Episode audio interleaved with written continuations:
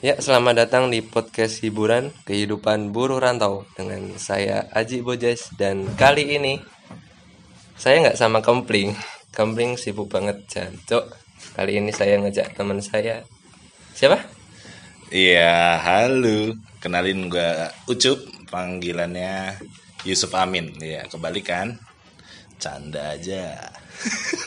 Anjing garing banget gua. Ini Cuk. Hari ini aku pengen bahas tentang merantau. Oke. Ngerti merantau? Tahu lah. Itu kan aku merantau. Jadi teman-teman, ini teman-temanku Ucup nih merantau sejak kuliah ya. Hah, Sejak lulus SMA iya maksudnya masuk kuliah. masuk kuliah. Berarti udah berapa tahun nih ya? Eh, udah lama banget. Kuliah 6 tahun. Hmm. Terus kerja 4 tahun lah. Ya, 10 tahun udah merantau. termasuk kuliah ya. Termasuk kuliah berarti. Jadi Ini aku kalau pengen tahun pengen pengen tanya sih, Cuk. Kan awal merantau kan kuliah ya.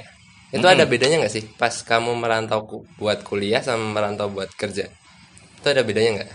nggak ada secara overall nggak ada bedanya karena pertama kali malah merantau pertama tuh culture shock. Culture shock itu pasti mau di mana pun tempatnya problemnya itu adalah cul- culture shock. Iya. Jadi eh, kuliah dari adat Sumatera yang mungkin bagi orang Jawa kasar-kasar, Iya. buat orang Jawa tidak apa ya, tidak punya rasa kepekaan. Nah, Jadi orang Jawa kan halus, peka dan sebagainya. Aku datang ke Jawa dan kebetulan datang itu di Jogja. Jogja itu Yang terkenal terkenal halus ya? dengan Jog, tem- Jawa paling halus lah. Iya, iya. Nah, itu pertama kali ya culture shock Heeh. dari yang pertama kali di tempatku itu ngomong ngomong ko- ngomong kotor terus Logatnya eh, kasar lah ya. logatnya kasar dan kebetulan di Jogja kan ini ya nggak semuanya dari Jawa sebenarnya Ya. kebetulan kan campur-campur dari Aceh sampai Papua ada. Hmm. Nah, yang pertama kalau ketemu sama teman-teman Jawa, kalau teman-teman Jawa itu teman-teman Jawa agak walaupun bisa bahasa Indonesia, cuman ketika kita komunikasi dia agak kagok ngomong bahasa Indonesianya. Ya. Jadi kayak bingung dia kosakata bahasa Indonesianya apa menjelaskan sesuatu eh, dia pakai bahasa Jawa yang aku juga nggak paham itu mak- Iyalah. maknanya apa Ya, gitu. kayak kayak aku nek ketemu kamu harus bahasa Indonesia kan kadang juga medoi sih ada gitu loh. Aku ya kalau sekarang kan aku udah ngerti bahasa Jawa cuman kalau dulu bener-bener nggak ngerti gitu bener-bener nggak ngerti bahasa Jawa apalagi kalau pesen makan. Heeh. pesen makan eh, kalian opo mas? Wah apa itu Eh iya bu ini sama ini gitu. Pokoknya pakai bahasa Jawa bayar pun dia sebutannya bahasa Jawa.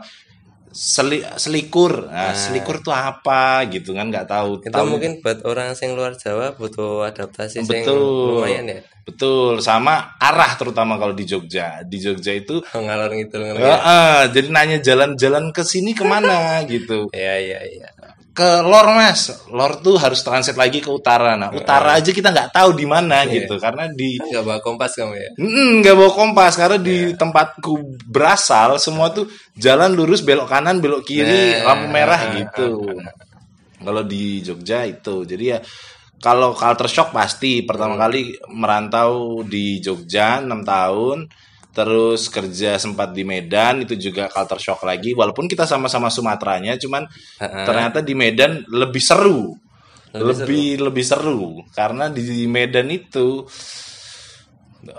bahkan buat kita yang saya yang aku yang berasal dari Bengkulu aja ngelihat orang Medan itu sebenarnya baik-baik baik-baik banget orang Medan. Cuman gaya bahasanya mungkin eh, berbeda kalau aku kan asal mulanya Melayu ya jadi nah, saya, lebih bentar kamu kan yang belum tahu tuh dari mana nih dari Bengkulu ya coba ya itu sebuah provinsi yang mungkin banyak orang yang tidak tahu Nah, bahkan terus Bengkulu ke Medan Bengkulu masih ada culture shock masih ada culture shock. Ah. Jadi dari cara orang berkendara di jalan raya, Medan kan terkenal itunya ya. Jadi pembalap bukan pembalapnya. Jadi jalan udah dibikin anggaplah 20 meter lah lebar jalan. Ah. Ya tetap aja ada yang 20 meter kan harusnya buat empat mobil ya, empat jalur gitu. Itu bisa 6 6 jalur gitu, 6 jalur. Semepet mungkin gitu. Sampai ya heads off lah. Nah, angkat topi lah buat orang-orang Medan para pengendara Medan pantes para supir-supir. Medan kan terkenal jadi emang jago-jago lah nah itu Medan terus datang ke Jawa Timur. Jawa Timur beda lagi Iya. Yang pertama kali kaget adalah ketika pesan makan juga Hmm. pesan makan sama ibu-ibu yang pakai logat bahasa Jawa Timur waduh kayak dimarahin gitu kayak ya nggak bisa aku contohin cuman ya kayak kayak dimarahin anakku pesan makan ya gitu. Iya. tapi kok Iya, dimarahin iya, iya. Emang karena di sini tuh intonasinya mungkin tinggi ya. Betul. ap- Pusing. buat buat yang ibu-ibu apalagi kalau yang buat bapak-bapak atau itu tuh nggak tahu terdengarnya biasa aja tapi kalau buat ibu-ibu ter- terdengar nyaring Iya. Terus Terus itu toh gini, sih perbedaan culture shocknya bahasa terutama. Gini, aku mau balik ke merantau. Pas pertama kali merantau tuh ada semacam kayak emotional moment apa sentimental feeling gitu nggak sih? Kayak kan harus ninggalin orang tua, ninggalin circle. Bahkan kalau pas kamu punya pacar di sana harus LDR, betul. Nah itu itu. kamu punya punya pengalaman gitu nggak? kalau pengalaman itu pertama kali kuliah itu Kan harus pulang ninggalin kan ya? Nah, pulang tuh tahun pertama itu pasti pulang jadi Setahun eh, kali. Enggak. Tahun pertama aku pulang, habis itu baru pulang lagi empat tahun kemudian, tahun kelima. Nah, itu. Jadi selama empat tahun aku nggak pulang ke Bengkulu. Heeh. Jadi ya kadang yang membuat rindu tuh bukan Bengkulunya, tapi makanannya. Oh iya. Makanannya, makanan Bengkulu itu nggak ada yang Iya, soalnya Iya, udah lidah. heeh, lidah. sana ya. heeh. Jadi rasa rindu makan makanan khas Bengkulu, tempoyak. Jadi ketika pulang pun yang dicari pertama kali itu makanan Bengkulunya gitu. Enggak enggak orang tuamu ya, Mbak. Kangenin, malah makanannya. Iya. Ya. Terus kalau LDR pacaran iya tahun pertama LDR. Saya Terus- saya emang pas iya, kamu pertama kali merantau punya pacar. punya punya Oh, ya? pacaran kelas 3 SMA, terus langsung LDR, habis itu putus. Berapa tahun sempat bertahan LDR? Hmm, setahun, setahun, setahun, setahun LDR, setahun LDR habis Tahun itu. itu enggak skin touch gitu gimana rasanya? Ya, enggak, tapi kan dia datang ke Jogja. Oh iya. Iya, kan tak biayain lah ke Jogja. Bentar, dia datang ke Jogja tuh memenuhi hasrat eh, rohani atau gimana? Rindu lah. Kalau aku kan nggak bisa ke Bengkulu. Heeh. Bisa sebenarnya aku yang ke Bengkulu, cuman kalau ke Bengkulu ngapain? Nggak nggak. Eh, Cok, emang kamu nggak kangen orang tuamu? Waktu itu nggak kangen. Kamu udah bosan ya sama orang waktu tua gitu kuliah tuh selama empat tahun tuh nggak ada rindunya. Oh Entah ya? kenapa nggak kangen. Waktu itu nggak kangen sih. Cuman lebih kangen karena kan dalam prosesnya kan orang tua aku kan orang Jawa ya. Jadi Mm-mm. dalam sela-selanya masih bisa ketemu gitu loh. Jadi kayak orang tua aku ke Jawa ketemu Oh. Eyang atau apa. Jadi ya masih masih bisa ketemu. Tapi kalau buat Bengkulunya itu yang dikangenin makanannya. Jadi nggak kalau pulang pun ngapain aku pulang ke Bengkulu gitu loh. Mending dia yang datang ke Jogja, habis itu kita have fun di Jogja. Terus gini tuh, hal paling berat pertama kali kamu merantau tuh apa? Apa nggak ada? Atau isi going aja Duit. sama orang? Anjing. Duit. Iya, iya. Yang problemnya tuh biasanya teman-temanku waktu kuliah, orang tuanya ngasih uang standar daerah masing-masing. Iya. Padahal Jogja terkenal banget murahnya. Heeh. Karena orang tuaku dulu kuliah di Jogja juga, Tahu ya. udah tahu Jogja murah, ini dikasih budget pres. Heeh. Jadi duit nggak ada, dulu duit nggak ada. Un- Untungnya ada beasiswa, oh, kamu dapat dapat beasiswa. beasiswa. Nah, beasiswa. Itu karena kepandaian atau karena untung aja? karena nilai UN bagus aja. Nilai UN ku kan rata-rata Oh, kamu pintar. lumayan. Oh, lumayan. Oke, oke, oke. Anggap aja kamu pintar gitu ya. Ya anggap aja. Waktu itu, waktu itu. Waktu itu enggak, aku lu- dapat rata-rata 9 UN tuh lebih banyak ke nyonteknya sih. Ya, ya. Karena dulu aku selama sekolah itu habit. Nyontek itu habit. Kalau kenapa kita harus nggak perlu belajar ketika ujian? Karena ada teman. Prinsipnya kenapa kenapa kita harus belajar kalau ada teman gitu. Jadi ya nyontek aja. Hmm, berarti temenmu pintar-pintar. Iya, kalau temanku pinter-pinter. Kalau aku ya lumayan aja. Hmm. Jadi ya nyontek. Nah, itu Berarti cuma duit tuh sing sing membuat kamu berat merantau. Masa nggak ada yang lain? Kalau kalau aku sih dulu pas pertama kali merantau, Mas nonton ke mana? Oh, Karawang ya. eh, pertama kali merantau aku pas kerja. Kamu kan pas kuliah ya. Oh pas kerja ke Karawang itu yang paling berat ya harus ninggalin rumah, ninggalin bapak ibu, ninggalin circle teman-teman dekat. Terus yang paling berat itu apa ya? Ini sih aku ngerasanya kalau merantau tuh dari aku sih kayak membawa misi tertentu gitu loh. Merantau kan kita pamit buat buat merintis kehidupan sendiri kan ya. Terus apa-apanya kan kita harus tanggung jawab pada diri sendiri itu sih. Kan kadang kalau kita merantau kan membawa harapan orang tua juga. Hmm. Anakku merantau ya doanya kan orang tua supaya Sukses. sukses. Nah itu sih yang agak berat. Takutnya nanti aku pas ngerantau jadi malah jadi Bandar bangsat narkoba, ya. iya iya Itu sih kadang ingatnya cuma itu. alumni bandar narkoba bukan Bukan. kayaknya iya Bukan so. Aku tuh senakal-nakalnya tuh nggak pernah sih narkoba. nggak pernah ngederas Jangan salah. paling main cewek Hmm, hmm, oh hmm, iya iya oke Terus gini cup, denger-denger kan, kan kita kan kemarin tuh pernah ngobrol soal ya nggak jauh-jauh dari duit. Kan pas kuliah kamu juga udah dapat duit katanya. ya kuliah itu semester 1 sampai semester 4 dibiayain orang tua Hmm, Terus semester ketika udah umur 20 tahun ada Hmm. kesombongan yang bodoh itu. Jadi aku waktu itu entah dapat ilham dari mana bahwa ketika laki-laki umur 20 tahun malu lah udah 20 tahun kok masih bergantung sama orang tua Iya, iya. gitu. Karena mulailah mencari mengais-ngais rezeki. hmm, Pokoknya waktu itu belum dapat uangnya dari mana. hmm, Langsung ngomong lah ke orang tua ngomong by telepon. Mah, hmm. ya nggak usah kirim uang lagi. Wih, gitu. Iya, pede banget lah. Ngapain gitu? Kamu uang dari mana? Adalah pokoknya gitu. Nggak pas kamu ngobrol itu tuh kamu udah dapat belum? Belum. Anjing ya. Cuman terus. sombong aja gitu. I- Punya prinsip bahwa udah 20 tahun malu lah laki-laki 20 tahun nggak bisa ego menghasilkan. seorang anak. Iya, Oh, ego udah mulai. ego ego seorang lelaki. ya, iya. Lebihnya ego seorang lelaki. Terus. Terus belum ada uang, belum ada pendapatan. Terus mulailah mencari-cari. Paling paling gampang dulu adalah ngajar di Jogja. Ngajar anak SD, SMP, SMA. Jadi Oh gitu. eh, ngajar uang pertama aku tuh dari ngajar, ngajar bahasa Inggris. Walaupun Bentar, bentar, bentar. Kamu ngajar tuh punya link dari mana? na- nanya, pertama kali Nanya. nanya sama temanku ngobrol-ngobrol, "Eh, aku butuh duit nih gitu. Dapat duit dari Ah, mana ya?" ah, gitu. ah, ah. Nah, terus ngajar aja gitu loh. Kamu oh, kamu ngajar, iya ngajar. Aku ngajar di mana ini? Ya udah akhirnya ikut ah, sampai kayak bimbelnya gitu lah, kayak ada Ah, dan bimbelnya gitu. ah, ah. Daftar, diterima, terus ngajar. Ya udah dari situ. Tapi sebenarnya uang ngajar tuh sangat tidak Iya. sangat tidak Tidak bisa mencukupi Betul. kebutuhan. Terus, terus.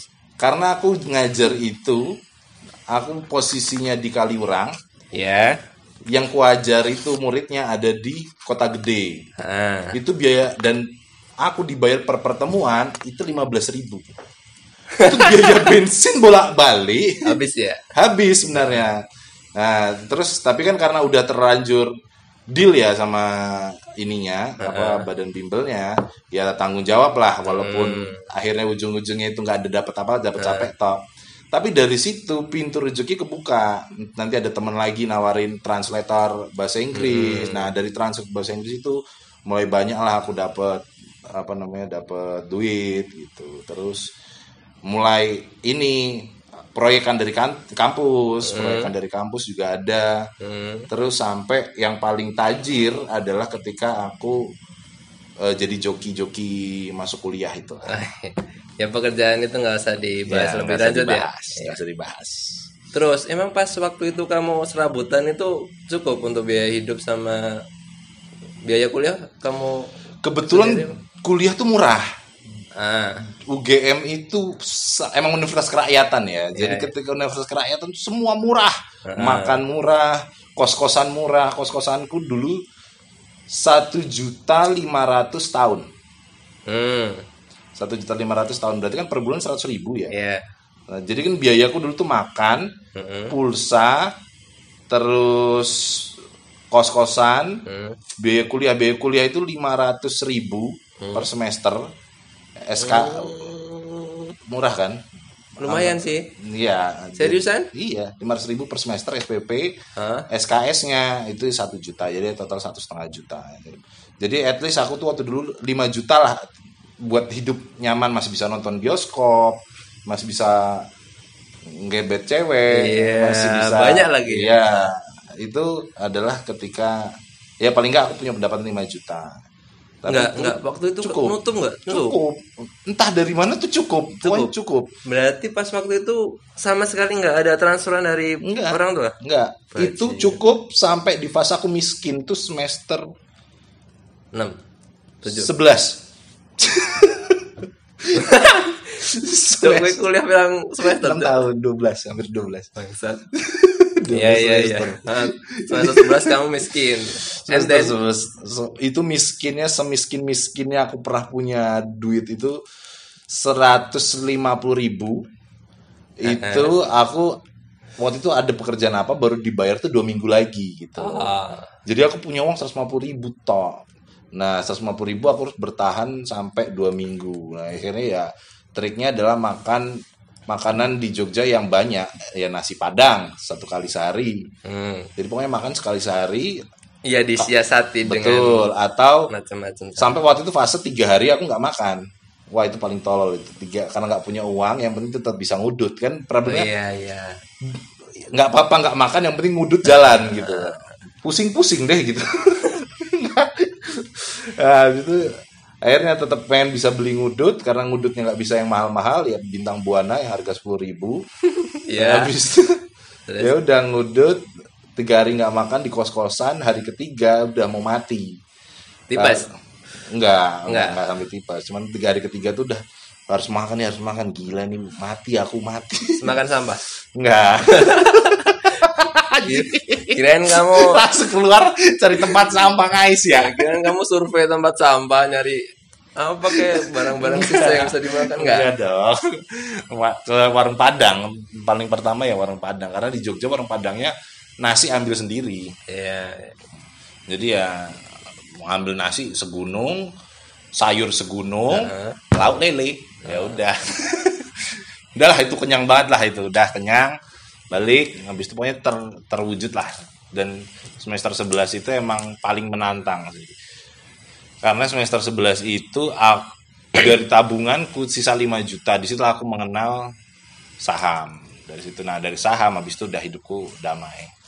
Oh iya. Ah, Enggak se- pernah maksudnya enggak pernah sing sampai titik Hmm. titik kiri gitu belum enggak. sudah sejak kenal saham udah hidupku tenang mau bayar kuliah mau bayar apa gitu karena ya udah main dari saham aja biaya hidupnya jadi trader Berarti kamu gini coba agak beda sih sama aku. Kalau kuliah aku nggak ya mungkin beda ya. Hmm. Aku masih ngandelin orang tua sih kalau kuliah. Kamu kan udah udah bisa stand stand alone ya. iya stand alone. stand alone Iya. alone. dan teman-teman sih Dan teman-teman. iya dibantu teman kan teman pada baik yang ngelihat aku Oh, nggak iya. nggak makan ayo makan gitu udah udah aku udah ya basa basi anjing gitu terus gak ada duit gitu udah bayarin sini gue bayarin terus ya udah gitu cara hidupnya Hmm. benalu lah benalu gitu Enggak lah, ya take and give lah.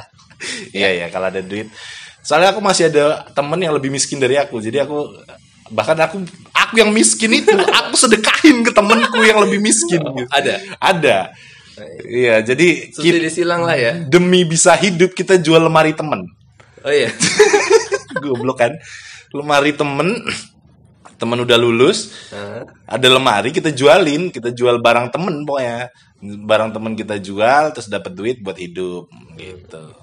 Gimana tuh? Pas merantau punya circle asing nggak? Kan lu kan ketemu Iya. teman-teman baru dari berbagai macam daerah ya. Betul. Asik nggak circle lu? Asik, asik. Karena kan print apa ya? Bukan intinya ketika kita mencari circle itu tuh secara alamiah alam semesta akan membawa orang-orang ke hidup kita yang Sefrekuensi. sefrekuensi. Heeh.